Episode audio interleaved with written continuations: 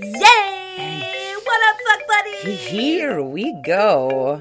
Here we go. I'm so freaking excited to see you. You Because the last time I saw you, I actually saw you. I know it was crazy. It was so crazy. Oh my god. Fuck buddies, I feel so lucky because I've, I, I've, it's ludicrous. I feel so so lucky because I've had the pleasure of seeing Lillian three times in person over the last year, and I feel very fortunate, even though that's insane. Oh my god, look out. You're not gonna be able to get rid of me. Yay! Good. That is what I signed up for. Hey, I am Lillian Bustle. I am Jen Bonton. You are listening And- to a podcast called All the Fucks. Where we share with you our mortifying tales of heartbreak and woe and uh, conditioning and Mm, and butthole clenching cringe moments and very good. Yes. Yes Um, yes ibs Uh, yes, some IBS. Some Um, IBS, a fair uh, amount of ibs all of your all of the way that you got all of your triggers. Oh yeah origin stories. That's what we love. Origin, Origin stories stories, for your shit, for your absolutely. for your ptsd origin stories for any medication you might be on right now. For your anxious or avoided attachment. Mm-hmm. For all get of that the secure ass attachment out of here for all of the behavioral patterns that you've fallen into because of uh, ways you were trying to compensate for your parents' lack of affection. Ooh, we're not here to diagnose you, but we could. That- If you want, we should do an advice column where it's like, I'm not a professional, but if I was pretending to be one, I would definitely say Take our multiple choice quiz. Yeah. our multiple personality choice quiz. That's it for sure. What kind of fuck buddy are you? Oh, that's a good one. Uh, narcissistic personality disorder with just oh, a get the fuck a away. Susan of generalized anxiety. Amazing. I don't think That's narcissists have generalized anxiety. Actually, now that I say that out loud, I think they're fine with everything all the time. Astounding. I can't tell you, fellow murderino Lillian and fellow murderino fuck buddies, I can't tell you how alarming it is to me over and over whenever like Karen and Georgia are like, we cannot, uh, we cannot um, emphasize this enough.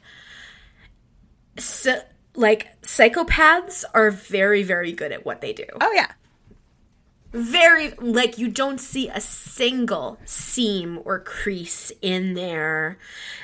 And i and like despite that despite that um ad- advice and despite that like mm, blanket statement when it comes to like well how could you have believed or why would you ever have done this? Like i have to believe that people are simply following a gut feeling that makes no sense logically oh yeah, for sure, for sure. Um, uh, to that point, I um. I had a weird day full of coincidences the other day, but apparently my friend, Did you? my friend Brittany was on an episode, uh, the I think the most recent episode of Catfish. Um, This was the weirdest text I ever got from you. I yeah, Or was- maybe you made a post It was a post. It was on Facebook. Uh, so I was on Twitter, and someone tagged her and was like, "Oh my gosh, I'm watching um, Brittany tear this girl a new asshole on uh, Catfish," and I was like, "What? What? What? What?" Now I had watched it, but I haven't seen Brittany in so long that I guess I forgot what she looked like. Either that, or I wasn't quite paying attention to the full episode, which I do like my nails while I'm watching Catfish. So it's totally possible that I wasn't looking at the screen when she was on. But this girl used to live, the one that um who was catfishing everybody, used to live in Jersey City. And she like there's so many threads. If you if you find this episode and then you Google this girl's name, there are threads on threads on threads of people that this girl, this like little redhead elf girl fucked over.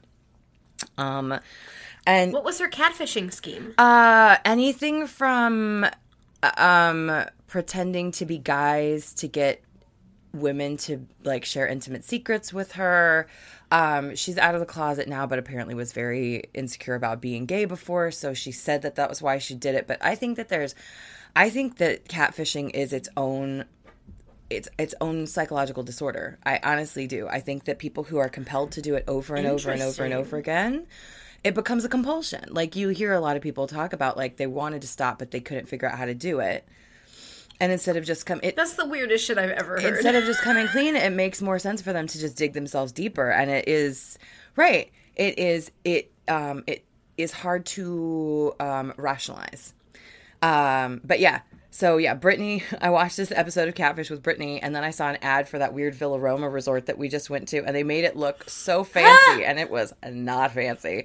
Um, oh my god! But but can you please tell them about about the night of entertainment at Villa Roma? Oh wait, I, I haven't talked about this. Okay, so there was Uh-uh. there's and I don't I don't want to sound like I'm shit talking because I feel like these people were doing had a lot of passion behind what they were doing.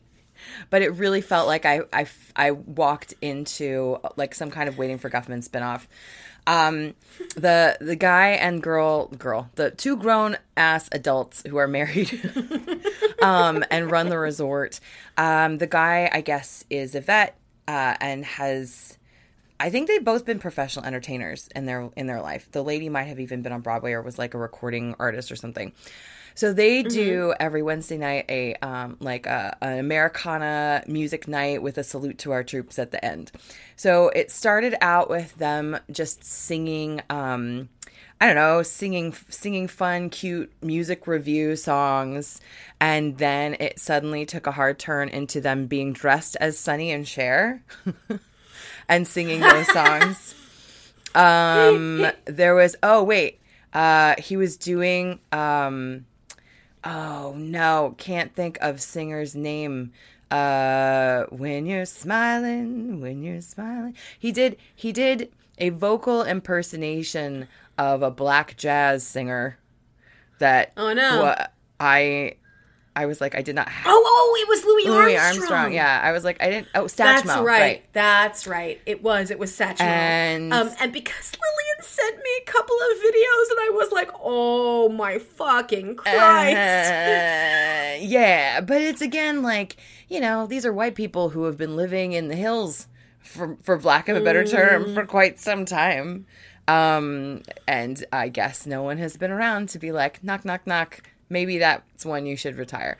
Um, you know, Louis Prima does a fantastic cover of "When You're Smiling," and there's no vocal blackface involved. vocal blackface, exactly.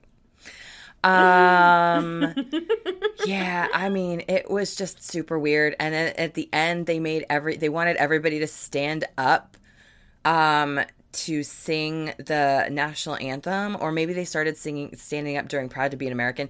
Either way, I don't, I don't, I don't believe in pledging allegiance to a flag. That's something that I made up my mind about a long time ago. I love this country for a million reasons, but I don't like the, the Pledge of Allegiance. I think it's weird It and I think it's super weird that that for all of the stuff that we talk about symbolism and like uh, I don't know whatever. Anyway, I felt like they gave us the stink eye and like we never got a hello from that couple for the entire and they were talking to everybody the rest of the weekend. It's fine. Ah, It's fine. I understand. I don't disrespect. I have great respect for people who have fought in our wars, but I will respect you and not like a weird fabric symbol. Anyway, whatever. Come, come at me, Twitter. I didn't realize that that was how it uh, devolved. I was just like, "Oh, where did you end up?" Right here. I mean, I wasn't looking to be friends with them, but I felt like the guy was um, deliberately avoiding me. Anyway, so there was that, and then there is a, a musician who I know and would um, recommend to anybody whose name is Cornmo, C O R N M O, and he showed up in a in an ad for like a a financial group so weird. all during that episode of Catfish. It was.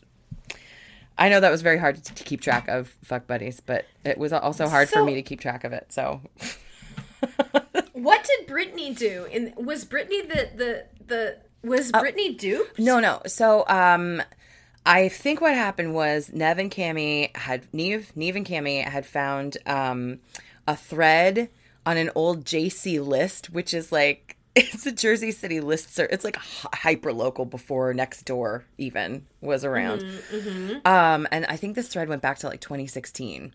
Uh, they were able. I Brittany was probably she was probably using the same screen name in a number of different places, so they were able to find her from her posts about this catfish girl on this old 2016 JC List post.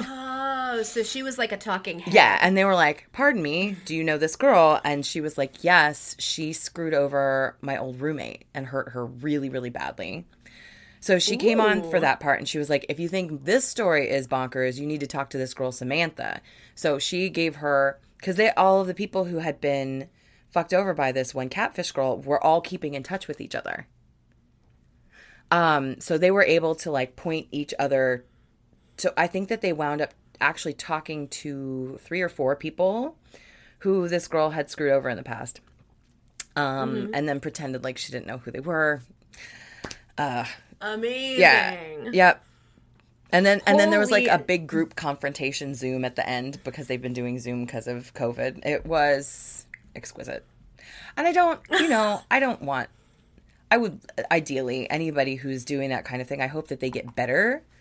Um, and that they get help because like I said, I think it's a real psychological problem. But also kind of fuck her because she really ruined some people or not ruined some people's lives, but she she strung she strung people. She went to so many um she went to she went to such extents that she would contact the people whose fake picture whose picture she was using. She would she would they would be like, "Oh, are you really this guy? I want proof."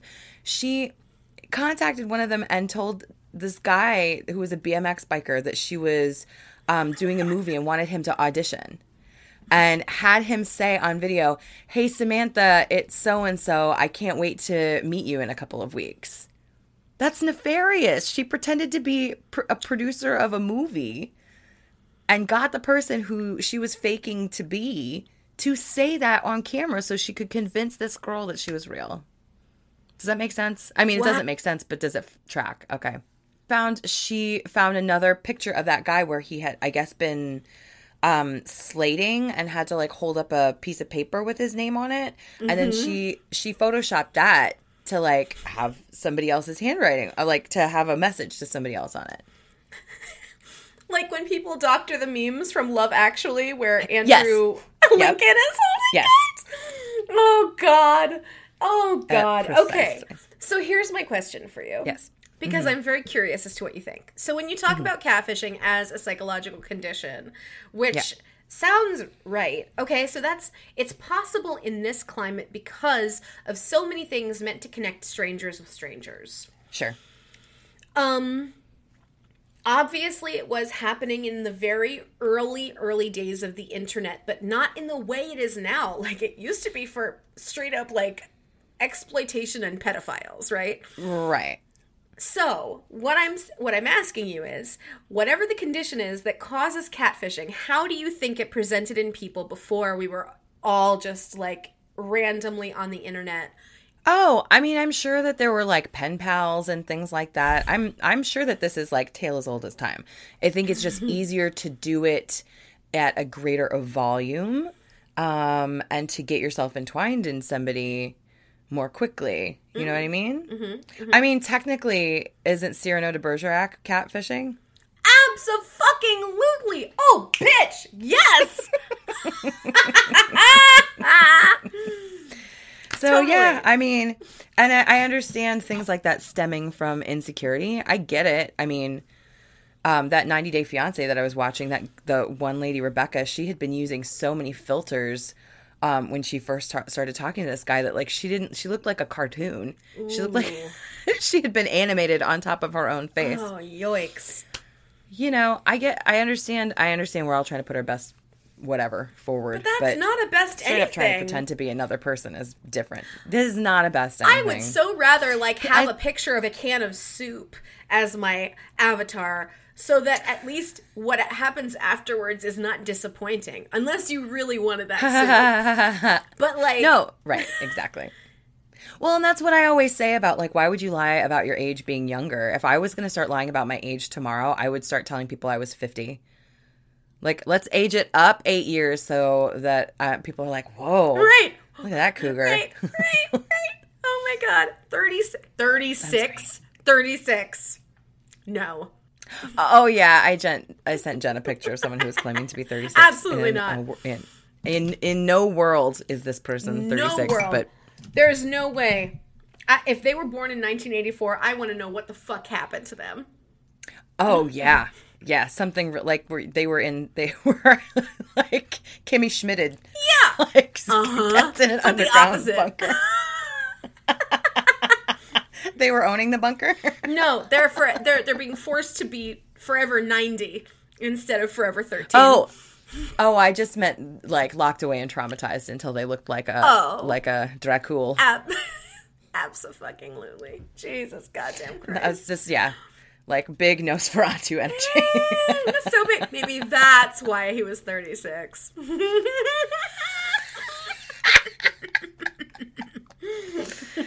oh, I don't know. Maybe he was aging backwards, Land and that's bat. harder on the system than we understand. the original land bat. Oh, my God. so so um, I mentioned to Jen earlier something that I have been wanting to talk about on here for a while. Has to do with like my whole family history and my family's history of hoarding. Um, and the reason why this even came up for me was because I have a, a friend who I've known since I was five who is currently cleaning out her mom's house. And she's been she was like i would send you pictures but i'm worried that they'll be triggering. And i was like no listen been there done that. Like show me your pictures because i'm not going to judge either you or your mom. And then you can be proud of like the progress that you've made. Right.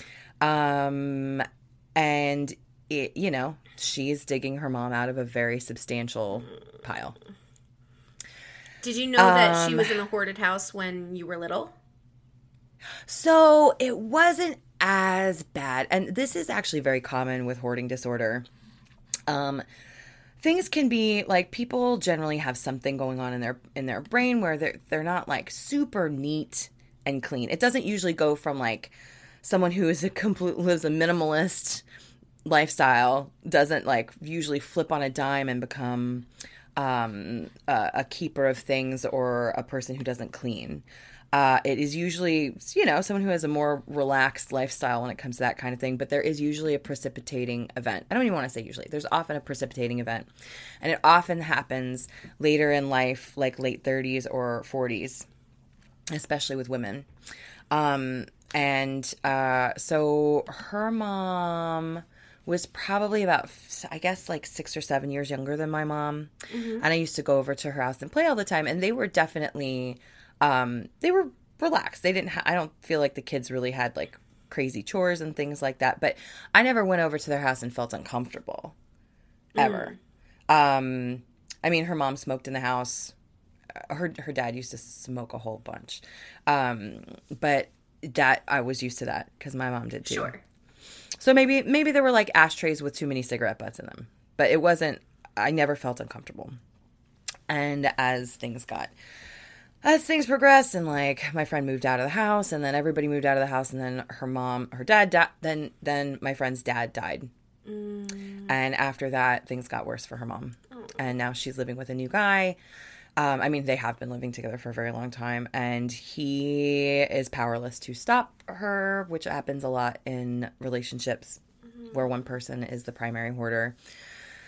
Um, but and then and then the person gets caught up in it and either participates and or whether they're actively participating. Well, here, let's stop talking about this in like hypotheticals, Yeah. and I'll just Yeah, tell you yeah. what my experience was.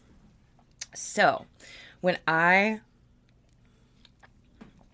I was born in 79. My mom was born in 49. My sister was born in 68, and she's 11 years older than me. Um, I remember in our apartment on 96th Street, in I think 96th Street, um, when I was very little. We moved when I was three, so I have memories of this apartment from before I was three years old. I remember sitting on the floor of this New York apartment and there being a pile of my toys just kind of sitting in the middle of the living room, but like piled, pushed up against the wall enough that my dad would have to reach over me and the pile of toys and put his hand on the wall to pick up the phone, which was mounted on the wall right there. Mm. Now, if I was under three years old, I'm certainly not the person who made the choice to put this toy pile right under For the phone. sure. So I don't understand The logistics of that exact situation. up with that. Um, and I remember as a kid, uh, like t- not. It wasn't until we moved to Virginia that I even remembered being inside other people's homes. Um, but I do remember as a very small child feeling very relieved anytime we would go to hotels because the hotels were clean. And I can't say that I specifically made that connection, but things were simple. Like we would go to a hotel, the hotel smelled nice.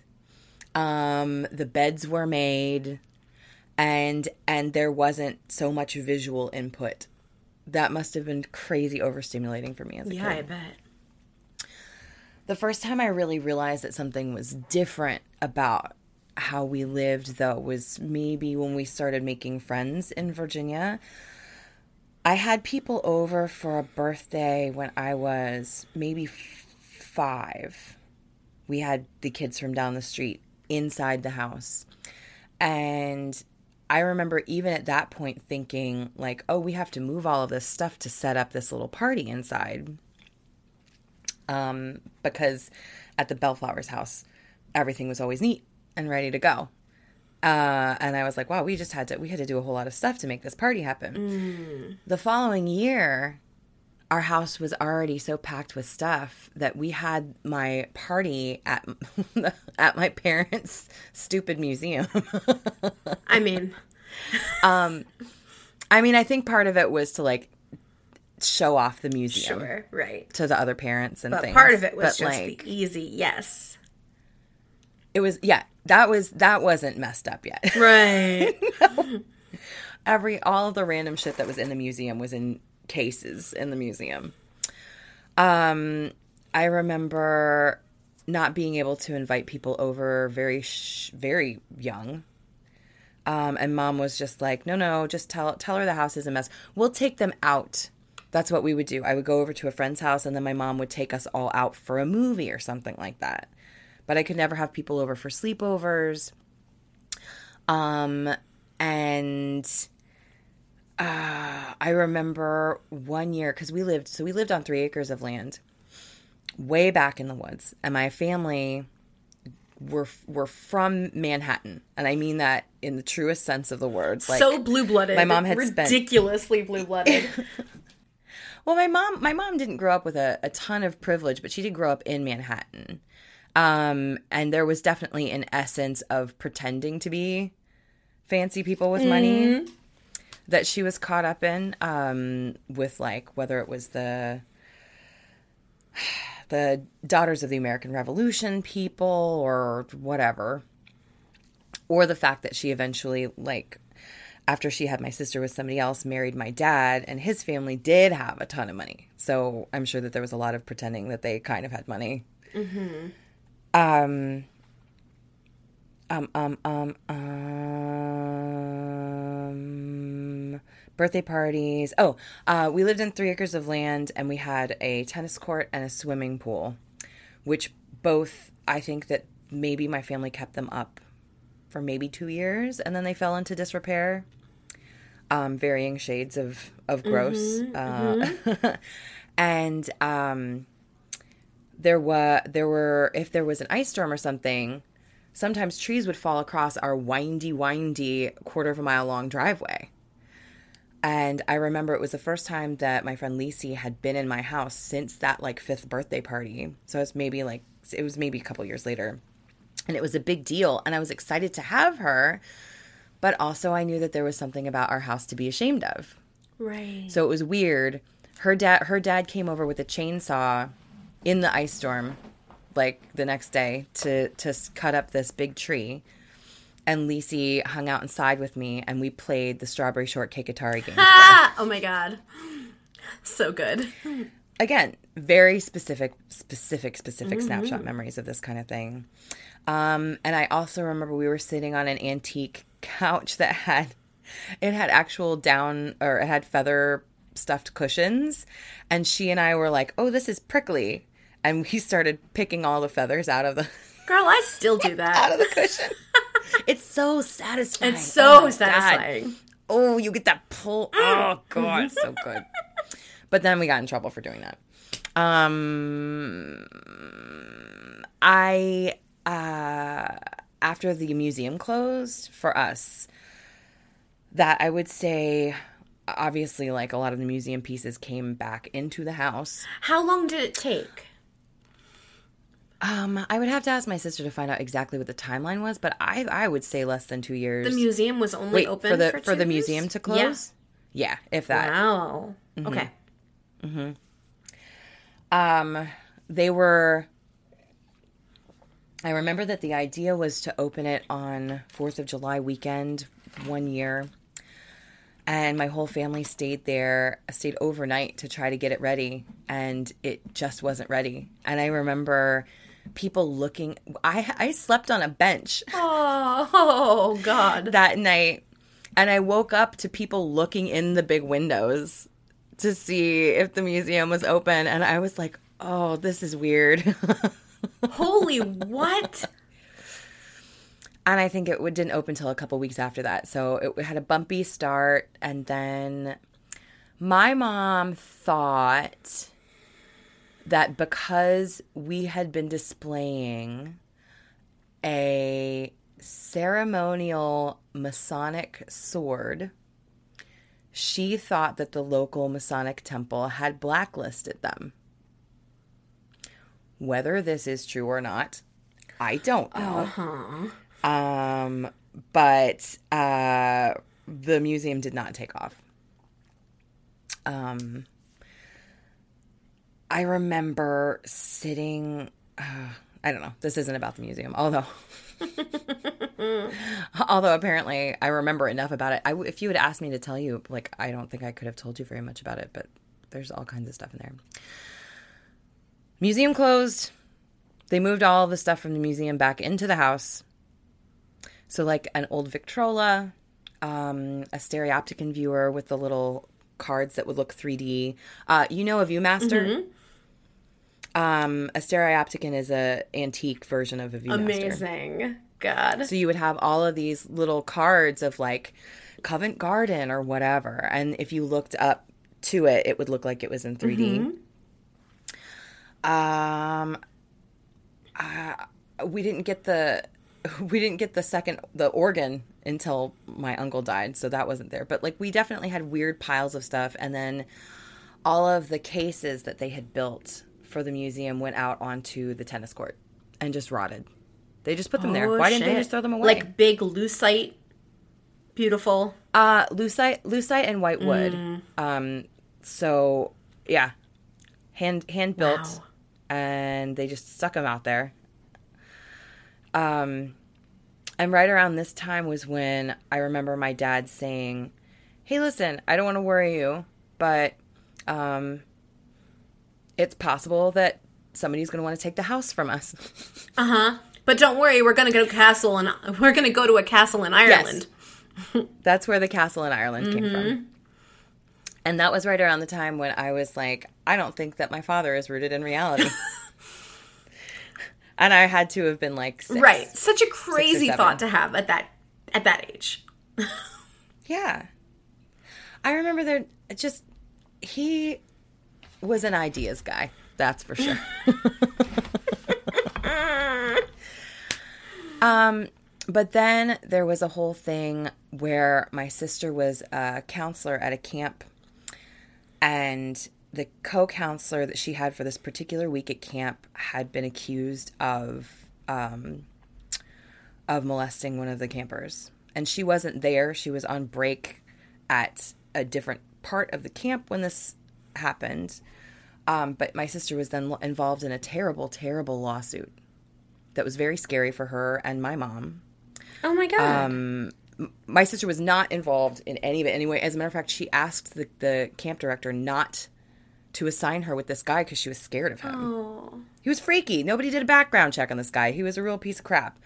Uh, and so she, my mom, my dad was supposed to go back to New York for some reason, I think to take care of his brother. And my mom said, please stay. You know, my sister, my daughter's going through this and it's very scary. Like, I need you here. And then my dad was like, sorry, and went back to New York. And that is when things started getting really bad as far as collecting things and not throwing things away from my mom. Talk about a fucking precipitating incident. Mm-hmm. Holy shit. So then um there were piles that I weren't allowed I wasn't supposed to touch because there were important things from either my family's auction buying or things that were actually in the museum. Um, but they were would be underneath like a pile of macaroni art that I had done in Girl Scouts, and I was trying to go through that, and then I would accidentally knock the pile over, and then I would get in trouble. Mm-hmm. So very early on, I was conditioned to not fuck with my mom's stuff, even though my mom's stuff suddenly became the entire house. I did not feel like I had any sort of, I was not empowered to either take care of my own stuff or taught how to clean up after myself because anything that we were doing was like a workaround. Mm-hmm. Um, because you were never allowed to just clear off a table. Because what if you lost the, the important bills that she had in, in her own special order file, which is a Yeah. pile? Um, and then then things in the house started breaking and we couldn't fix them so like the dishwasher i don't remember if the dishwasher broke or the fridge broke first probably the dishwasher so then we started washing dishes by hand and then we just eventually started using disposable plates um, after the fridge broke we left the fridge where it was and just put another fridge in a different part of the house uh, the built-in microwave broke, so we just got another microwave and put it somewhere else. I mean, in the kitchen, but still. Um, and and this just kept happening, just kept happening. So we had um, duplicates of things. The washer and dryer broke. Uh, so then we started having to go to a laundromat. Um, and and then finally, when I was in high school, the the pipes broke. And my mom didn't feel like she could have anybody even if she could have afforded it she was too embarrassed about how the house looked to have anybody try to come fix it. Both. She couldn't have afforded it and she was embarrassed. So that was when we started hauling gallons of water from the church after girl scouts so that we could wash our hair and flush the toilet. The water never went until you were in high school. Yes we had running water off of a well until i was in high school. So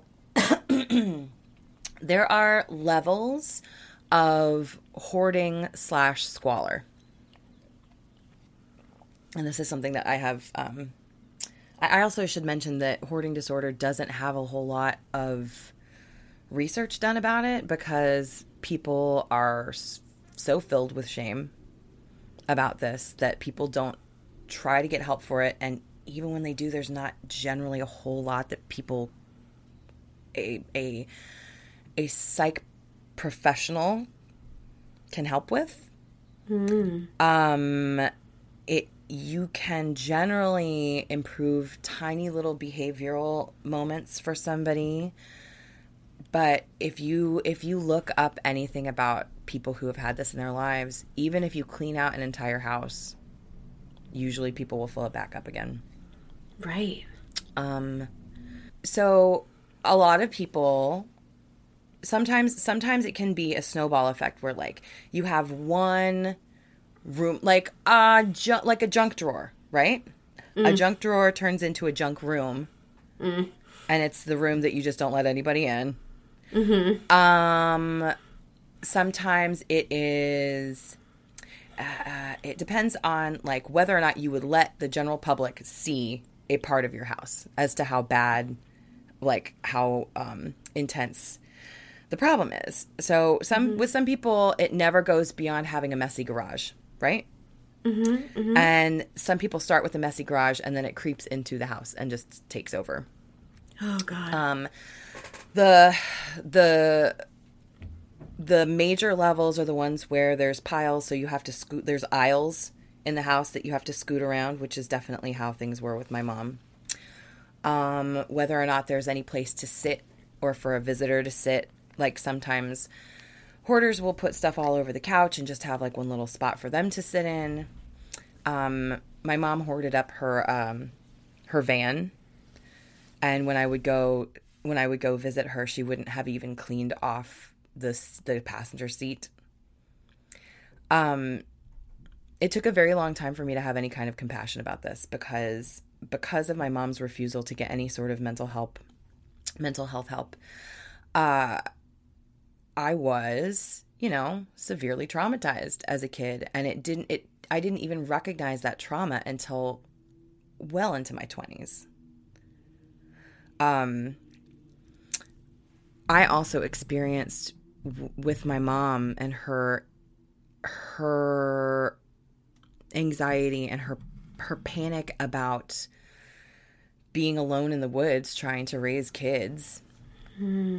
Um something which is called emotional incest. Um, and what that is is not a sexual abuse but a parent putting the role of an adult partner onto the child. Um, and that was also a very uncomfortable realization for me, too.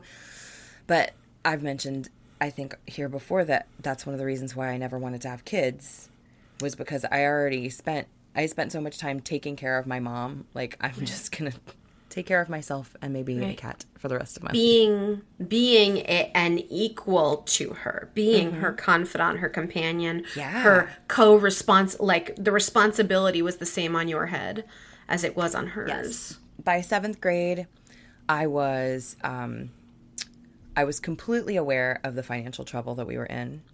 Um, she would talk shit about my dad all the time, which I mean, I think she had the right to, but but she should have made a friend and talked shit about my dad to that person and not to me.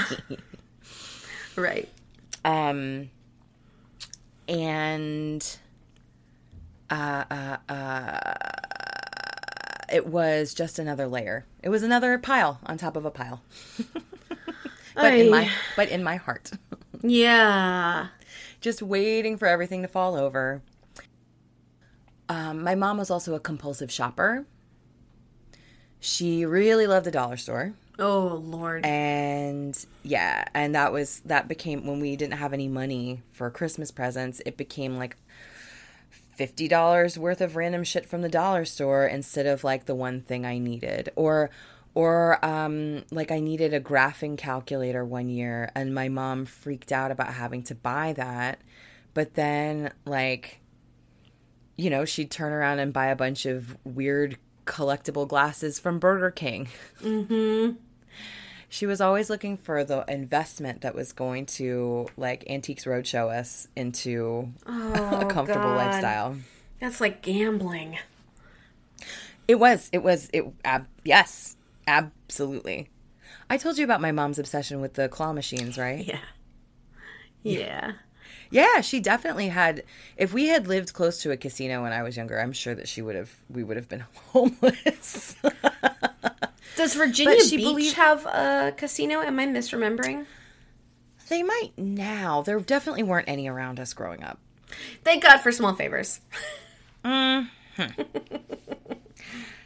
Yeah, but she she liked games. Um, she liked, you know, she would call it. She liked winning things. She would call into the radio station to win tickets to things. Um, and I think overall, my mom had a very um, uh, what's it called? Extrinsic locus of control. She felt like the world and her life happened to her. Intrinsic means you feel like you're in control of your actions, you're in control of your future. And she never felt that. Everything was someone else's fault. She'd had, I mean, she, my mom had a fucked up life. She For definitely had a fucked up life. We found out later that her dad had abused her. My grandma, my grandma was a hoarder. Um, her apartment by the time I mo- tried to move into it when I uh, graduated college was a mess. Um, but like, there's no way that you can ad- improve on something if you can't admit that something is your fault or even that something is bad. Yeah, right. So not only was it a huge secret that all of this was happening, but there was never if you were if you were ever like, "Mom, can we take some time to like go through stuff in my bedroom and throw it out?" Oh, you don't like your toys now? Oh no. Oh, you Yeah. don't I bought you those things. Those aren't yours. They're mine. You don't get to get rid of anything. Oh, Yeah. oh, that makes my skin Mm-hmm. crawl. Oh no. Yeah, and she would turn on a dime. Like we would be having a fine, nice, fun day. And then like I would knock something over or I would be like I can't find these pants and then suddenly I don't take care of my clothes and um she spends all her money on me and aren't I selfish and like and then it would just be her screaming for 2 hours until she lost her voice. Jeez. Did that get worse as the as the situation in the house got worse? It got better for a little while when she was working at Colonial, Colonial Williamsburg. She finally had like something to be proud of, and she had mm. other people to talk to, and she made a couple of friends through that. But it was, you know, she had such a hard time opening up and and being vulnerable with people and being real, and it was heartbreaking to watch because occasionally you could see that people wanted to be friends with her. And then she would like go on a weird snotty rant about something, and you could see literally everyone in the room like, like the Homer, Oh, like Homer Simpson backing into the bush. Oh God! Oh God! Yeah. Oh jeez. Uh, I mean, she had great stories, but you telling great stories does not a friendship make. Right. Right. You gotta protect your energy. Oh God, that's heartbreaking. Yeah, it was hard. Do you do you have any questions since we've Mm, do? I have any questions? Okay, so. Mm, the, I, I'm just going to take a little spin. What, as you were learning, because, like, the fact. my mom says this to me often, and I'm going to say it to you right now. It's a miracle you are who you are. Doy. Thanks. I know you know it. Um, so I would love to know the early moments, uh, by which I mean anytime before college, where you found little ways to work with and subvert and like build a better mousetrap, as it were, to cope and, and how you did it and what it meant to you. Oh, um, one of the specific things that I can remember, and this there were definitely earlier ones, but it, when I was in high school, as soon as I had friends who could take me places, well, well, even before then, um, so in middle school, my friend Leslie got me involved in the local church again in the church choir, and like I. I would get her family to come pick me up for church, and that would get me out of the house for a big chunk of time. Then my mom started feeling weird about the fact that like I was going to church without her, so she started going to church, which was both good and bad because I didn't get my time away from her, but she was she was interacting Right. with people again. Um uh uh not rel not relying on her to do social things made me realize that I could build my own family outside of the house. Um it it it and that was a really really big workaround. Unfortunately, it then would backfire because then she would be like, "Oh, you like their parents better than you like me." Mom. Kids love stability. Kids are into structure. Like, Yeah. of course that's what you want. Yeah. Of course that's what you crave. Oh, God. Right. Right. Um and you know, she she was never a good cook and then she kind of just stopped cooking and we were eating like those microwave Michelinas meals all the time. I'm sure that there were entire weeks that I didn't have actual protein except for cheese. I never got gout. Or Mm-hmm. That's because you were drinking all that veg all juice. It was yeah, the veg all juice, and then the citric acid from all of like the powdered iced tea mix.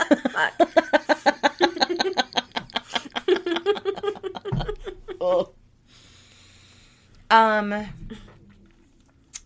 subvert. What other kind of subverting? I never really came up with a system of organization for my own stuff. Like, uh, I didn't have any little oasis or like area of solace. Um, as a matter of fact, like sometimes mom would just put stuff in my room. I was just to ask you if you had a secret, safe feeling place in the house, even if it was just like a couple square feet of peace. It was just my bed. bed. It was just my bed. It was just my bed. After my sister left, she filled that room up. Um and then there was there was a point where like yeah, my bed was like my life raft. It was like the the door in Titanic. uh um and I'm trying to think if there I I talked to a number of my friends' parents after my mom passed away and they all knew something was up but they seemed very shocked at how bad things Yeah. were. Oh, yeah. I genuinely don't think that any of the adults knew. Or if they did, they it was so southern. It's such a southern thing to be like, "Oh, that's not our our dirty laundry." Yeah. Um, but yeah, like I wa- I want to know teachers who had to have known that I smelled like a basement all the time. Like teachers who knew that I had potential but I, c- I could never turn in a, an assignment on time. Right, right, right. And oh man, like yeah, the the terrible the terrible damned if you do, damned if you don't of like child protective services Right. where I feel confident that you would have been removed from your home, which would have been good in Mm-hmm. its own way and probably terrible in something close to equal Yeah. manner. Yeah. Yeah, so, uh, my mom would say that too. She would be like, if you tell anybody, they're going to take you away, and the foster system is worse than this. So if you think this is bad, it wait till That's so yeah. awful. My father used to say that to me. And I was like, Uh. that is fucked up. If you're taking comfort in you being better than a bunch of psychopaths just trying to make money off the state. Yeah. That's this not is marginally parenting. better. At least you're being at least you're being abused by someone you know. right, right. At least this is about money. Come on. Um Oh, I mean, if I had gone into the foster system, at least the abuse and neglect would have been in person. yeah, for sure. It's just transactional. Nothing to take personally at all. I just saw a tweet that was talking about my age range and how like I'm caught between the Gen X and the mm-hmm. millennials. And it was like it's very difficult to be right in between a generation where nothing is trauma and a generation where everything is Oh, trauma. yes. oh, yes. I think they're calling anyone from 1979 to 1985 like elderly millennials or yeah, I don't you you're an Xer in my eyes. I'm yeah, I can I consider myself Gen X too, but I have enough of that um whatever was happening at the beginning of the 80s and into the Reagan era that like it's it is different somehow. But yeah.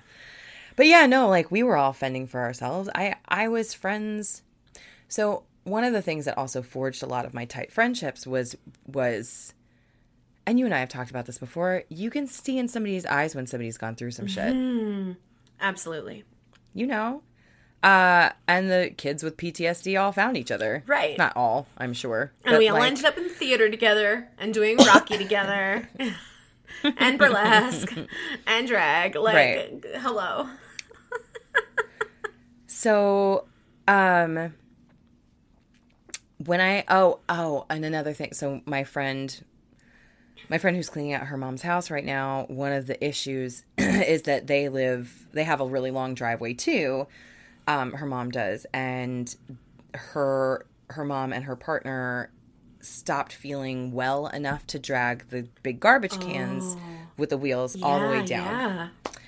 And I was like, you know what? There have to be services. There have to be services because your parents can't be the only ones who can't do that. Right. Um, but that was that was one of the first things that had trash piling up at our place too. Was that Mm. we had to drag the trash cans down, and it had to be on a certain day between Right. this time and this Right. time, and it and it was dark. So if we didn't do it during the day, it was kind of scary to do at night, and it became like my job to do it because I had to go walk down to catch the bus anyway, and sometimes I would be running late and like whatever. That shouldn't have been my job at like fourteen to drag like to drag a rolling trash can filled to the brim with garbage over a quarter of a mile of roots and potholes Jesus. like like sinkholes Yeah. basically Mm-hmm. in the woods um but then then the the county stopped providing garbage collection then you had to pay for it so then we just started going to the dump but we didn't go very often and then my mom got obsessed with recycling. Uh oh. And in Virginia, Virginia was one of the places where you could you could get it. Oh yeah, V A C. T D E M E. What? Vactamid? It's it's still on the cans, like where you Oh, get yes. coins back, and it's only in a handful of states. Right. Yep. Mm-hmm. So we would we actually had a can crusher. And we would Oy. maybe once a month take all of our crushed cans somewhere and get money for them. Mm. Um but you know, that wasn't everything else. Right. Right.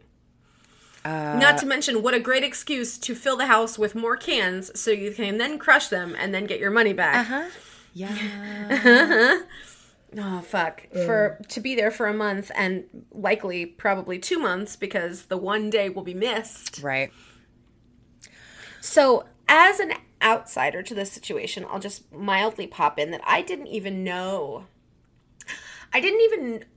I had never even really heard of hoarding as exactly what it is, um, and and not just as sort of like a a, a hyperbolic term Right.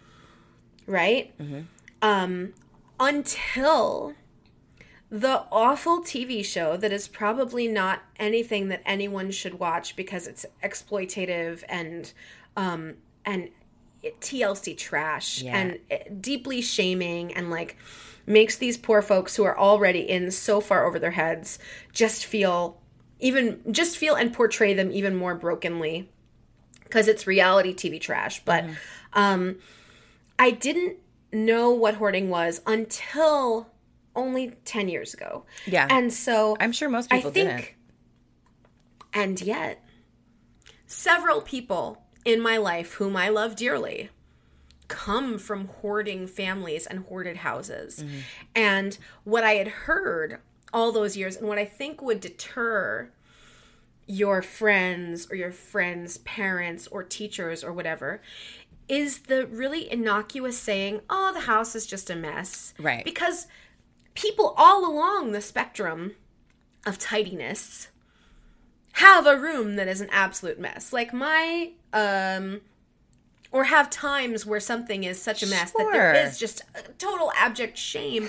And so the way that that statement is used can immediately it's like flashing a PBA card. It's like, "Oh yeah, the house is a mess. Yeah, I got that." Yeah. Like my dining room has been pandemic central. So it's no longer a dining room. It's where all of the toilet paper and bounty and uh, like extra snacks and batteries have gone because it's now. And it's also where all the mail that I don't want to deal with goes. Oh, yeah. So, so like, yeah, the house no, don't go in the dining room. It's a mess. So if all you if all you're ever if all you ever know to say because I'm I would love to know when you became acquainted with hoarding as a disorder and like oh my god this is a thing this isn't just my family's like burden Sure. you know uh i think that could have that could have deterred other people's Sure. concern Yeah, yeah. yeah Mm-hmm. Um so the first time at, uh, I think that we always just referred to my mom as a pack rat. Um, and I told you she used to have like plaques up that said "She who dies with the most toys wins" and things like that, which was always like, right. oh, Oh, man. oh. This does not bode well. we are now glorifying this problem. Um, so I was friends with this girl Stephanie in middle school, and uh, her home was very clean. Um, I remember uh, I I went from like spending the night at her house to somehow spending the weekend at her house, and I I called my mom and I was like, I'm just going to spend another day with her. But what they were doing was, uh, and I didn't realize, we were going to a nursing home to pick up her grandmother and take her to a cousin's house and spend the day there with the cousins and so that they could mm-hmm. visit Granny. Mm-hmm, mm-hmm. Granny uh, was, she was in the deep throes of dementia. She had no idea where she was, mm. and she was incontinent. And we were sitting in the back seat with her grandmother, who was actively wetting herself on the way to Oh, God. this other thing. And I was like, you know, when you're you're a kid and you're suddenly in a situation and you're like, oh, oh, oh no, oh, I the Oh, only yeah. thing I can do is ride this out. Yes, where is the eject button? Uh, I can't imagine a world in which Stephanie's mom thought it was a great idea to take me over to this house, especially when she was wrangling this very disabled grandmother. Um, but it was the first time I had ever walked into a house which was the floor was covered with crap like mine was. And I was like simultaneously horrified, but also like, oh my God, we're not the only ones. Right, sure. The only other time before that, um, I had a friend. I had a friend whose mom ran like a preschool out of her house, and that girl's room was always messy, but it was super fun because it was filled with um, with My Little Ponies. Yes. but it was sometimes like we couldn't find them because they were under some of her crap. Uh, and that that was just her room. That was just my friend's room. It wasn't the whole house was like that because her mom didn't have you know enough bandwidth to c- clean her crappy room. she was chasing eight other kids she was watching. Uh, so I played with Stephanie and her cousins, and uh, then we had to take the grandmother back, and it was very. Stephanie was thrilled about being in this weird, messy house. And I think she thought I would be excited about it too. And having brought people to my mom's house after she passed away to help us clean it, there are some people who get super fucking excited about it, where they're like, "What is this treasure? There's gonna be treasure everywhere." Or like Marie Kondo, you've seen her like jump and clap her little hands, and she's like, "I love mess." Um, there are some. I don't know how Marie Kondo would feel about a hoarded house, though. well, also Marie Kondo does that. Her methods don't work on people with hoarding disorder because Right. everything is an emotional attachment. Right. Um, so if you're like, well, what is is this special to you? Like, what does it bring to your life? Almost every single thing my mom brought into the house, she could have given you a whole monologue on. Even if it was something little, even if it was like a pack of erasers that she bought me for for Christmas that I was then too ungrateful to use. Which I'm sure you heard about. they were grape scented. I didn't like them. Oh, God. Um, eh, so Stephanie was the first time I realized that other people had this problem. I don't think it was until the Hoarders show came out that I realized that there was a larger um, uh, awareness. I really did think it was just my mom and my grandma and like a couple of other people in our family, and then and then you would hear about that historical the brothers. I can't remember their name, but there were there was a historical case of brothers in New York City, and I'm going to say the 30s, maybe it was the 20s, who died in their home and Oh, they talk about it in a movie or a play. yeah, yeah. Oh, maybe they talk about it on Frasier. Uh, all of these things are possible. Okay. Um, but they were recluse brothers who hoarded themselves into a New York apartment, and a pile killed them, or one of them, or like one one was killed and the other one was stuck, or something like that. And then it took Right. like there's pictures online of dumpsters and dumpsters and dumpsters full of these poor men's stuff.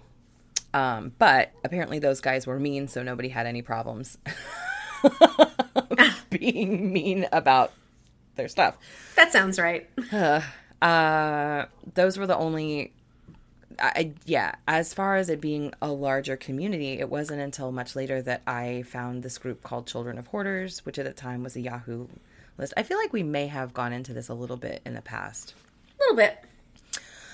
Um, and talking to other people who grew up like this was was so eye-opening and so normalizing and so helpful and also awful. Like as much as we as as hard as it was for us to clean out my mom's house after she passed away. If you've seen Hoarders, the TV show, you know how hard it is to clean in front of the person whose stuff it is. Because everything, they feel it physically. And it's like you're attacking them and trying to get rid of parts of them. And I relate to this. I remember um, when I was very young, they had those talking Cabbage Patch dolls. Do you remember that?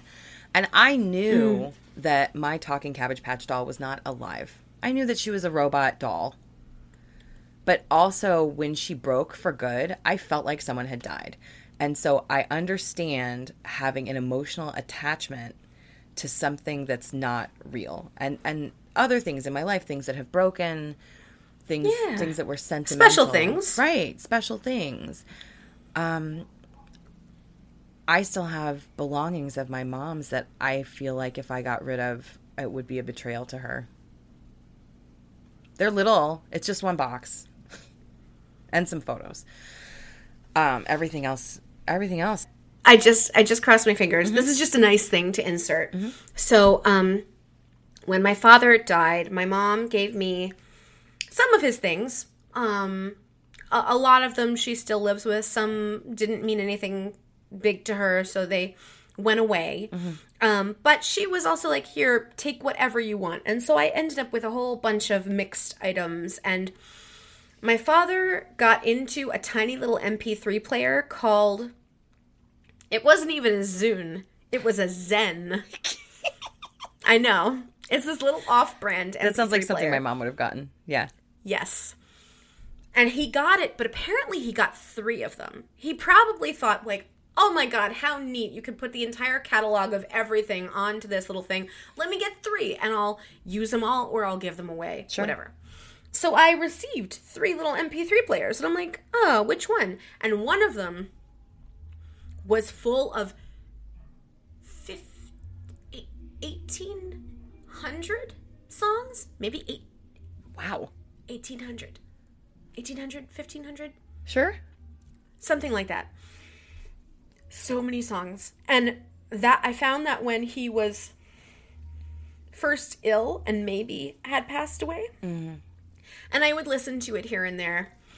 And then i thought i put it in a drawer in my office which is fairly well organized. And when I went back to the drawer to like charge it up sometime last year because I was oh I was reorganizing my office. Mm. And so I was like oh my god dad's MP3 player. Oh it would be so nice to like listen to his music I charged it up turned it on there's nothing on it I'm like oh no it got so uncharged that it's just Oh, dead shit. and then I was like, oh, here's another one. Does this have any songs on it? Nothing. And I'm like, oh, fuck. So I gave them to my brother in law who thought that he might be able to, like, he's a techie, may be able to, like, recover it. And my brother in law got them before. Um, before the lockdown, so he's had them for forever, and I just didn't think that anything could be done. And then, and then, I was filling up the air in my tires like two weeks ago. Okay. And I opened up the glove box to try and find the little pressure monitor. Uh huh? And I'm rooting through there and like I see a bit of a banged up MP3, MP3 player. and I'm like, God. oh my God.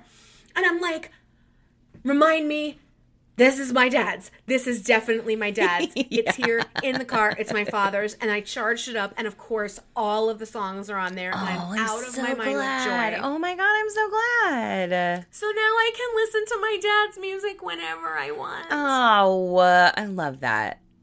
yeah. Oh, Yeah. that's so sweet. Yeah. Oh my God. Never. Let me tell you, I don't usually have to fill my tires with air, um, which is partially because I'm terrible at adulting, but also because I have a tire pressure sensor that just kind of always goes off. Like the light is just Oh. kind of wonky. Like a turkey tire. So every time, yeah. So yes. So every time I go to get the light looked at, they're like, "eh, ignore it," and I'm like, "All right."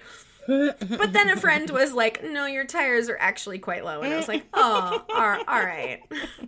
Let me take care of that." So that happened. Oh my gosh, I'm so glad. What a happy accident. Oh my god, the happiest accident, and it's so great. There's so much Neil Diamond on there. Love it. so much Neil Diamond. I love it, I love it. Uh, It's great.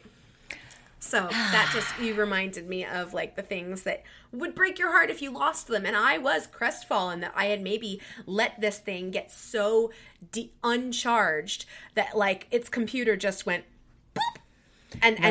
and ceased to exist. No, I understand that because uh, I had one last voicemail from my dad that he left me the night before he passed away. And I did not know that if you just let, and this was, you know, like 2005, so it was in a system somewhere. I didn't know that at some point it would be like, these messages are old. Womp. so if I had thought about it, I would have tried to make a recording of it. Uh, I didn't know that my phone would end up doing that with stuff from my dad still being alive too. Uh, Yeah. Yeah, he would uh he would leave me mm, some addled voicemails when he was in the hospital. Um that were uh sad but also a little entertaining. sure. They were pretty addled and he would want me to Google things for him. so um they were pretty good. But um yeah, I thought that just leaving them there in the mailbox would keep them around, but of course not. Uh not 6 years later. Right. Right. But it was hard it was hard to tell like I have been able to to find things to cherish with on my own merit without uh, getting rid of things whether it was throwing them out or selling them after she passed away was excruciating because I, I had confronted her feelings with those things so many times. Whether it was something big that she really loved or the ceremonial Masonic sword that she felt had ruined our lives, like still something that she couldn't get rid of because she thought it was important. Um, even down to uh, there was a little white stone that she had found, so, like a rock, literally a rock, not even a stone, like something that you would find in the gravel. She picked it up and she thought she saw a bunny. She thought it looked like a bunny had been sculpted into the side of the rock. And she liked it and she showed it to me. And I didn't see it and I was young and I drew a bunny face on it with red crayon. And I was like, now I see the bunny. And she lost her mind. Like she cried about it. Oh jeez. So I, uh, I, it was everything was big everything was so big and i don't i i have enough of that i have enough of that to understand what it's like a little bit but i don't how painful must it have been for her to go through her whole life where everything was like that to feel like you're being stabbed anytime somebody suggests that you do like a home improvement project to feel like you're being taken for granted anytime somebody says maybe you don't have to get me a hundred things from the dollar store for Christmas. Like, Talk about a motherfucking external locus of power to feel like your life is so controlled by things. Yeah. yep, yeah, um, and it it That was. sounds dreadful.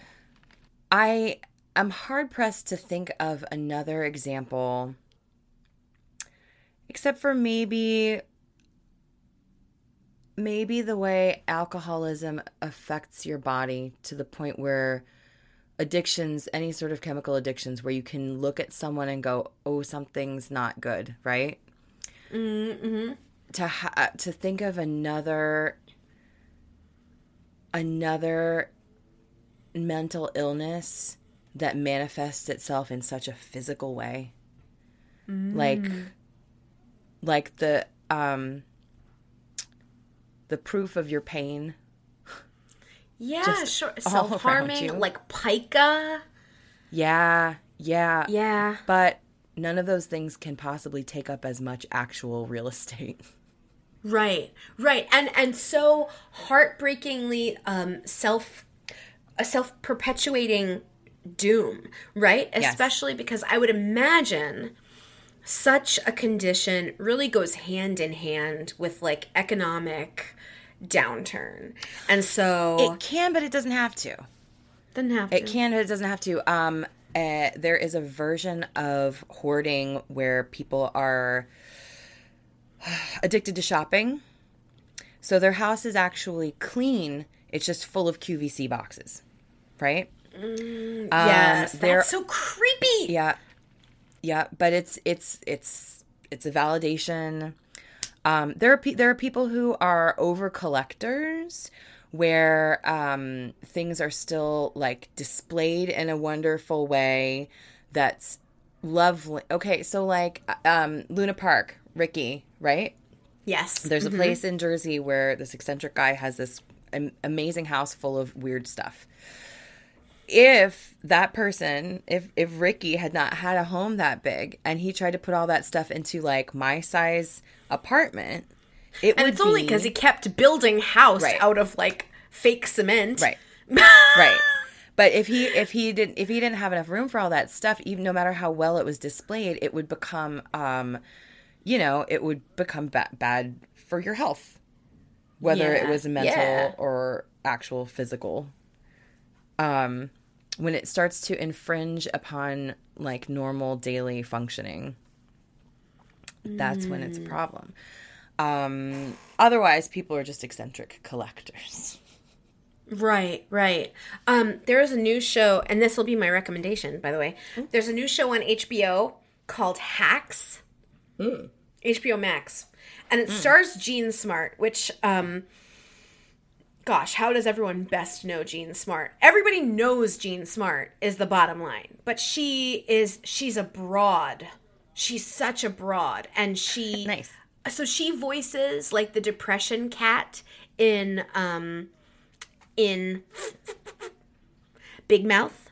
She was one of Frasier's long-term girlfriends on Frasier and is so fucking she actually has quite a bit in common with Kim Cattrall. Uh, the two of them you could almost confuse for each other. Jean is a little bit brassier and more of a more of a like tell it like it is broad. Sure. but they are pretty similar and she has always been fucking phenomenal. Um but this show stars her. It's her vehicle and um and it's about this woman who's basically like the Don Rickles of Vegas and she's had this she's Vegas's top performing comedian she Oh my god, I can't wait to see this. Oh, she's fucking brilliant. And, um, you know, she is deeply sad inside and lives a very solitary existence. And, um, she is a collector hoarder. So, of course, she lives in this very well, uh, uh, staffed, beautiful, gigantic Versailles like mansion. However, um, she does she ha- um, hunts down doggedly all kinds of things to collect from like eBay and auction.com or mm, whatever mm-hmm. and has beautiful giant display cases just full mm-hmm. of shit. Mm-hmm. Shit. What's it called? What's the show called? Hacks. Hacks. It's nice. Yeah, it's real good. It's real, real good. I love it. I love her. I always love her. And I'm like, why is she not in everything? And she's she's just she's magnificent. Um, I think you'll like it quite a bit. Nice. Yeah, she's wonderful. And it's created by two of the main director, producer, writers on Broad City. Not Abbi and Ilana, but the guy Oh. who played Trey, Yeah. Paul Downs, and Nice. Lu, Lu, Lucia or Lucia Aniello, who was one of the um, most frequent like writer, director, producers on Broad City. Mm, gotcha. Very good. Very good. Nice. And so weird to see something set in Vegas. Not that I've ever been, but like Yeah. just uh, kind a little refreshing, kind of. Sure. To see something set in Vegas, Yeah. just like a new, a new thing for me to look at. That's not just uh, L.A., uh, New York. Right. Uh, I would love to hear any more of what you want to tell me, but I'm also now thinking about my first time in New York and talking about uh, the fucking dystopian madness that is being in a city right now. Oh, right, right. Um, I mean, I think when I think, uh,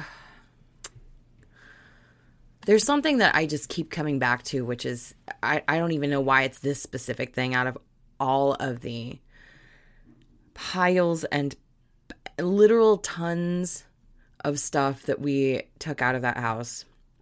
The one thing that I remember that this kind of haunts me because I have a million unfinished projects in my life. And it's not it's not like it doesn't weigh on my mind but like every so often when I see something that I have meant I've lived in this house for 6 years and I've meant to like I don't know touch up some paint in a corner of a room or like meant to hang a mirror whatever.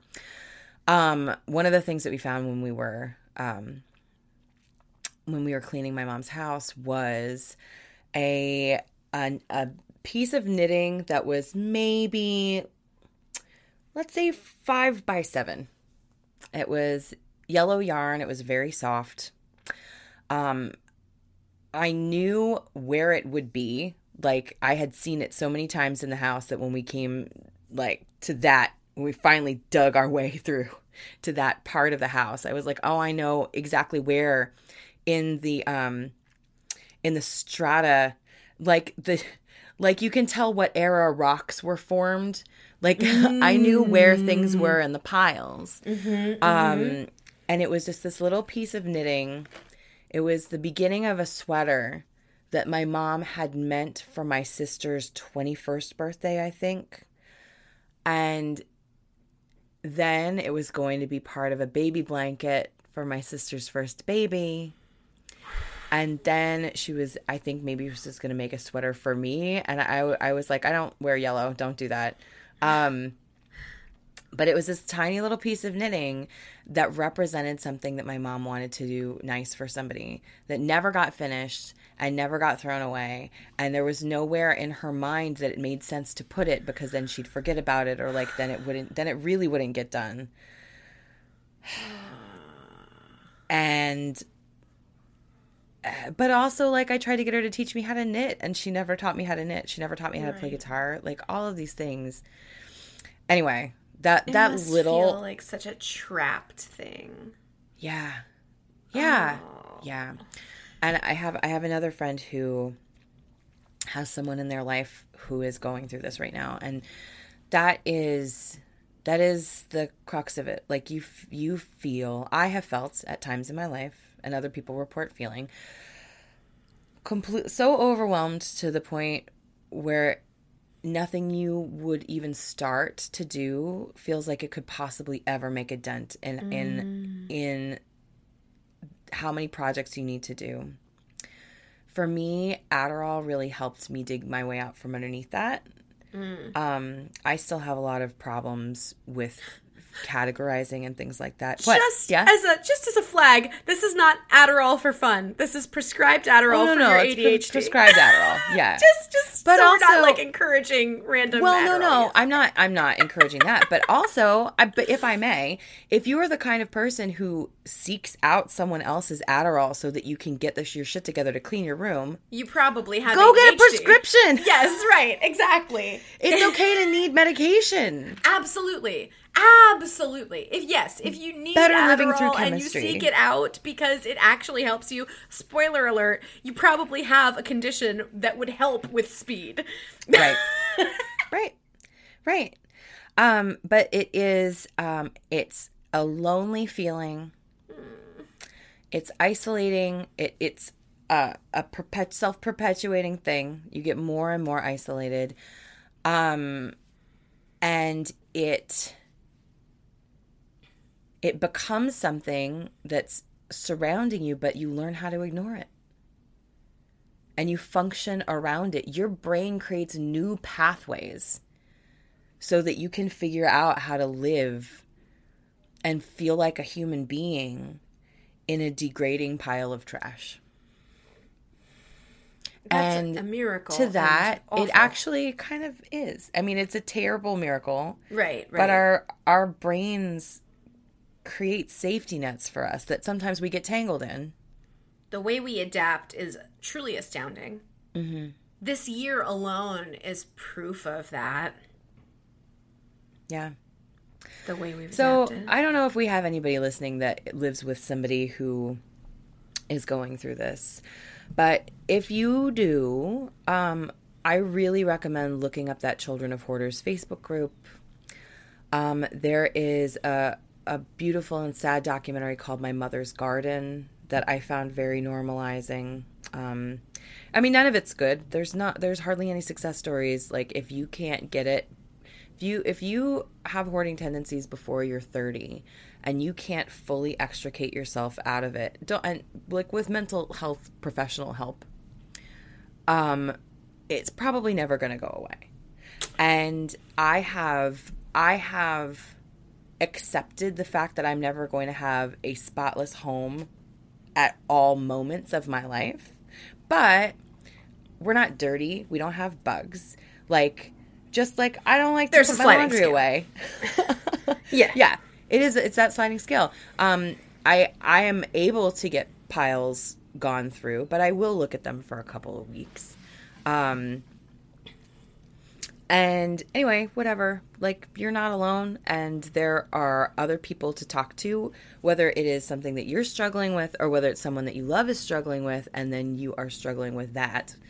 Um, yeah, the all of the children of hoarders, whether you're a kid or just a partner, um, I think in Al-Anon they call it a, a qualifying person.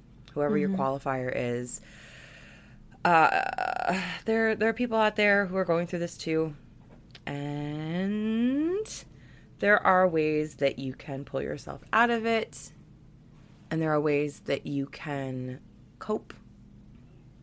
Um, and there are ways that you can just take a little break from all of that and just feel uh, Not okay broken. and not broken. Yeah. Yeah. It's far more common than most folks would ever be um, led to believe. Uh, yeah. yeah. The statistics are are all off. The last thing I saw was like maybe 20% of America, but maybe 40% of America. That's huge either way. One Here, in I five. just made up that statistic. Let me let me let me actually get you a statistic before we go. yes. yeah? between between 5 million and 14 million people in the US are compulsive hoarders. That's how little we know about this. 5 million versus 14 million. At least twice the number of people who are actually diagnosed with OCD. And the vast majority of hoarding remains un- unrecognized and untreated. Not that they have found any specifically helpful treatment for it. Wow. Woo woo woo! Fun, Woo, fun fact. woo. Oh my God. Yeah, it may it, it definitely affects every one in fifty, but it may impact as as many as one in every twenty. Speaking of people in distress, Yeah, speaking of people in distress, um, and I, I'm such a fucking Pollyanna. I have this very unpleasant um, uh, reality check frequently now. And the reality check is that I hope in my little fucking Care Bear heart so often that it's like, yeah, we get better through adversity, and look at us bonding and you know getting together and protecting people. No, that's not how animals work. Mm-hmm. Bad shit happens, and many of us become more feral because of it. More feral, not only meaning, uh, you know, adapt adapting in the moment and being in survival mode, but also like uh putting yourself before anyone else, not really caring about any social mores, not giving a fuck about um uh, caring about other people because you are so security focused and survival focused on yourself. That has to be the grand sweeping change from this past year. Um, and I, so for the last two weeks, I've had to go to New York for my first time in, uh, since last March. And I had not been in Manhattan the whole time. Lillian had gone in a few times, um, socially, but you've had you've had a whole variety of experiences. Oh yeah. yeah. I had one very specific experience that happened over and over by and large, and that was that I was going into Midtown, like within a handful of blocks from Penn Station. By the way, the thing they've been working on at the old post office to make that the LIRR, Yeah. it I've heard it's real pretty. to be done. yeah. How come LIRR gets that one and not Jersey? How come Um, we get of- stuck? I mean, they spruced up the Jersey area a little bit. Did they? I don't I mean, dare go to Penn Station. in the last oh god no in the last like in the last like 10 years or so because it used to be like that the one shitty room with the big board and it was nj transit and it was amtrak with that do you remember that giant board Of course I do. yeah um i don't know i don't yeah i don't think that that's there anymore but there is like a really pretty there's a much prettier part that's smaller and not as uh high ceilinged with Mildly more terrible charming. yeah, yeah. Mildly more charming. Yeah. So I've been within a couple of blocks of Penn Station and here's what I have noticed. And this has been like after Lillian had a couple of really great forays into the West Village of like, oh my god, togetherness and piano bars and like people. Oh my god, beautiful people. I saw, first of all, uh, almost everyone who was outside did not look like they were working at all. Like, I'm so accustomed, especially in Midtown, to see people looking really sharp in whatever way that is. Nobody was looking sharp. Um, Yeah, there were people are not turning out looks right now. no, but it was even worse than that. It looked like people from Florida on vacation. Like on a mean- garbage vacation, like in in ratty old navy flip flops and like a graphic tee. Um, stuff I did not anticipate seeing. Right down to like people in fucking acute distress. oh yeah. Um, and you know, I out of respect, I don't want to go into details that that we don't need to hear, but just people, No, but glaringly obvious housing glaringly and in distress. insecurity for sure, and medical uh, concerns, yeah. Yeah. And because there are not that many people around in the first place, these folks stand out even more. These people who are just like not dressed like they're in Midtown on a weekday at all. And these people who are definitely in more acute distress. There are more folks selling bags and sunglasses and wallets than ever before. Um, not that that is a complaint in the least. I picked up a couple pairs of sunnies and I felt real good about it. I also got catcalled for the first time in over a year. and let me tell you, so fuck buddies. I, I mean, look, I do get catcalled, but uh, you know, I especially on this day, like right, right in line with the same way that women are always like, it doesn't matter what we're wearing. We could be in sweatpants and it would happen. I was dressed deeply conservatively. and not only that, I had on sunglasses and a mask covering my entire face. and yet, Doesn't matter. a dude on his phone who I thought was just talking to the person on the other end very loudly was like, "Hey, how you doing?" And then he was like, "You're cute." And I haven't peopled in so long that I almost interacted with him. And then, and then I realized that he was talking to me and I realized what he was doing and I just fucking burst out laughing. Oh my god, that's amazing. That's I so great. I just burst out laughing because I was like, "Oh, right, that oh, I have to remember how to ignore people." And also like, buddy, you are in such a bad way if you're looking at a woman who is covered from head to toe and you can't see one bit of her. and you're going to choose that moment to shoot your shot. hilarious, frankly. I was like, oh my god, people are going to lose their fucking minds this summer. Yeah, I was just- just telling Don. Uh, was it you who told me that after the last pandemic there was like a huge uh, upswing in syphilis? No, I did not know that, but I'm not shocked. Nope. No, for sure. Absolutely. Get tested. Have your hot girl summer.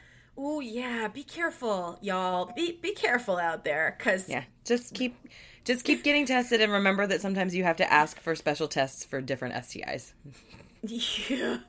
Yes. Also, I will say that being in New York for two weeks and then having a small vaccinated party where I actually got to see Lillian and Don along with a handful of other people was so wonderful. But I'm also currently, and I can't say for sure that this is not allergies, but it feels a little bit worse than allergies. Oh, I Um, think I have a cold right now. Like I have a motherfucking cold. my nose has been stuffy for a couple of days and Okay. You got? are you Uh, getting post nasal drip? no, it's just Okay. like like my nose it's I can't breathe very well, but it's not cuz it's stuffed up with goo, it's because it's like swollen. Yeah, yeah. Yeah, your sinuses are yes. Yeah, so um I can't say for sure that it's not allergies with me, but I will say after 2 weeks of being in New York and then being hugging people at a party where I had not a single reservation about being with them inside or outside, no masks, etc. Um yeah, I have something now. it might be nature, it might be people, but I have something. And I'm like, oh, I really loved not being ill for 14 months. That was pretty nice. Yeah. Yep. Yeah, the worst I felt over the 14 months was like depressed and hungover. yes. Uh, I'm curious to know how life is going to pan out now that we're three days into no masks required. In at least in Jersey, Yeah, probably yeah. New York too. So, um, so New York City is doing a thing in most of the bars. I'm pretty sure it's an opt-in thing where you have to show your vaccination card or proof of vaccination, and then once you're inside, you can just function without your mask. Whereas before, you could have your mask off if you were sitting down, but you had to put it on to walk around. I am um, in restaurants. I am still definitely putting on my mask to walk around because I feel weird crop dusting people who are sitting with my breath, but it um, feels feels less weird at a bar. Um, in Jersey, they just lifted the mask ban for uh, for the mask mandate for everything except for like public transit and government buildings and something else.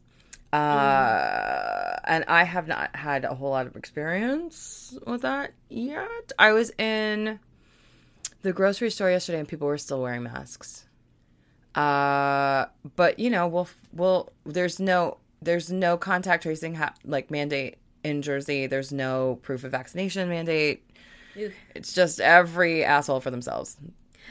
Uh, I hope that mm, I, I want to thank Chrissy, my friend Chrissy from high school, who uh, who is a scientist and who reached out to me the last time I was like, ah, COVID, and she was like, dude, if you got both your shots, you're really truly okay. Like they're Right. they're playing CYA as far as telling you what to expect, but all things considered, you're going to be just fine. So I do feel much more comfortable Sure. being around people. Um, definitely. But I still don't want people I don't know like fully breathing on me. Yeah, no, I do not want that either. Um, although I kind of wish that they had said like, make sure you hold on to your vaccination cards because honestly, I may have thrown mine away after I got my second fucking shot. Cause Oh, you girl. only, you only had it so that they could You see what you got. I know. No. uh, it might still be in that purse. You can but- get a replacement. You can get a replacement one. so weird. If I had known that, I would have taken one from my Uber driver who showed me a handful of blank ones the other day. Oh, Did I tell you about that? No. Yeah. Oh, That- no, you did not. Yeah. You ever have that moment where like you can feel both like hot pee crawling up inside you and an ice cube drop into your stomach at the same time? I didn't even know what to do. He was like he was like, uh, my friend gave me these and I was like, Are you trying to sell me one? Or like what are you doing right now? No. Absolutely. That's that is not promising.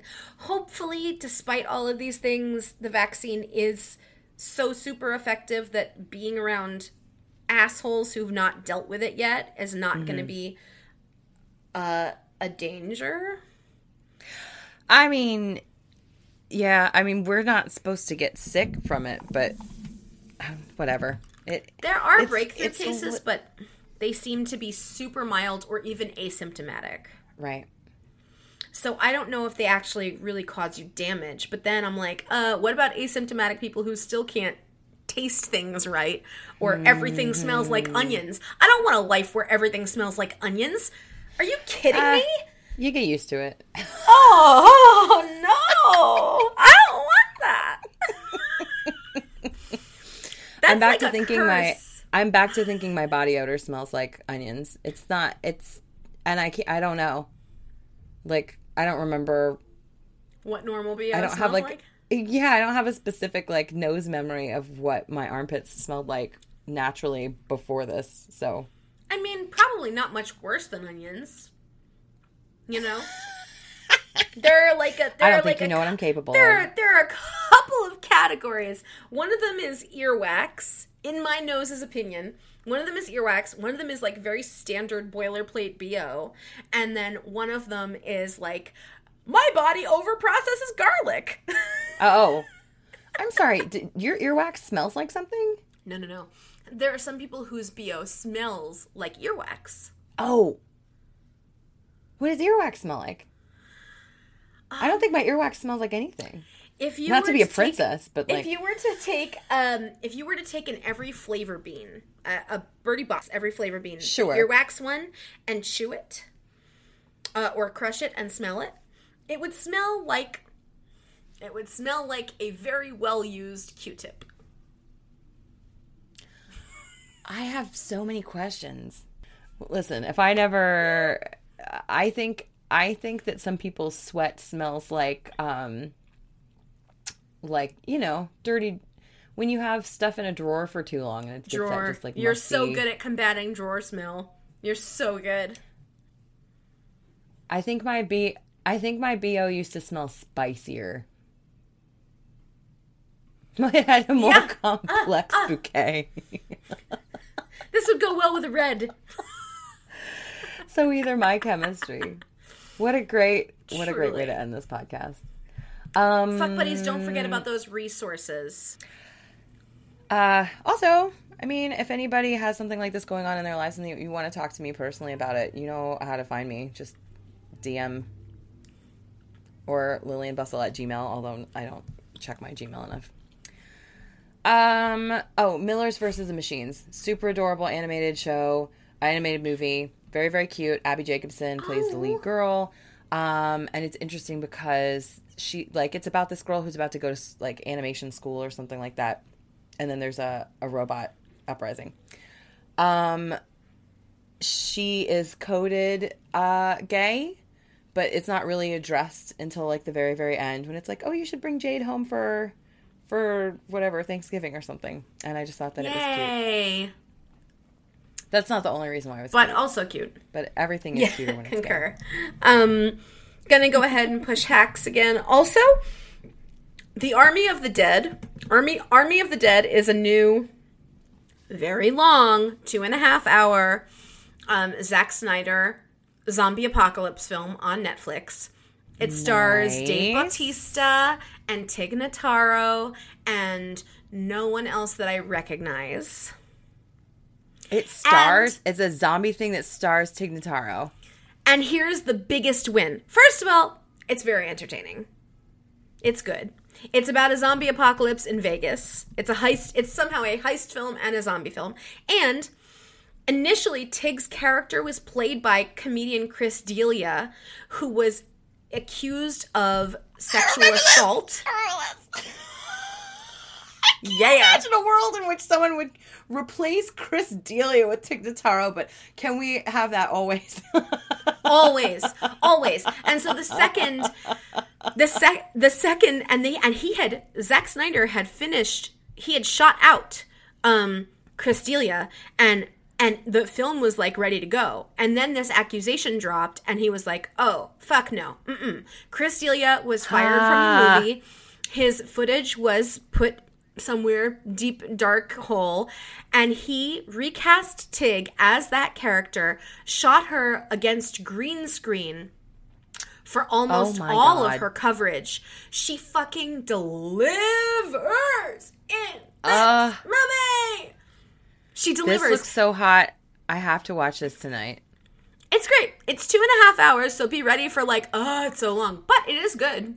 It is good and it's not scary it's just actiony zombie Mm-hmm. so will not be Uh, too Quiet hard Place. Quiet Place Two was wonderful. I have no Oh, regrets. Yeah? it was. uh, The storytelling is masterful. Like Mm.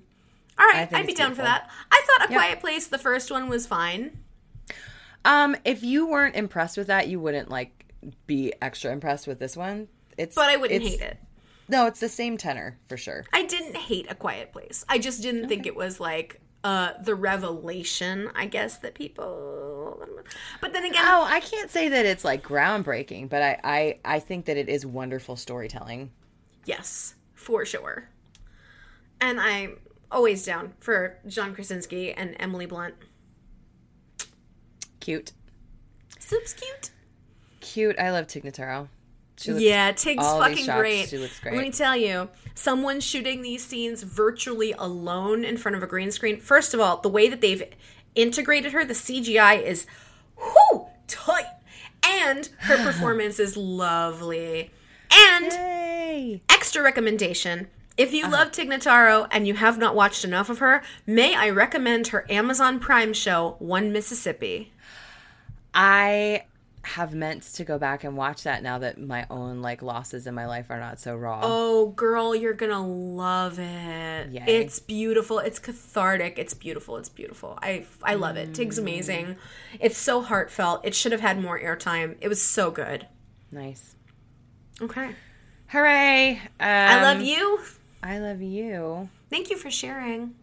Yeah, thanks for listening. Always. Um, and it's Memorial Day weekend. Thanks to everybody who has defended our country. For sure. Thank you for your service and your bravery. And a reminder that bravery is not the absence of being scared, it's doing things even when you are. Mhm. Fuck yeah! Just yeah. All right, I will talk Love to you. I'm going to see you in person.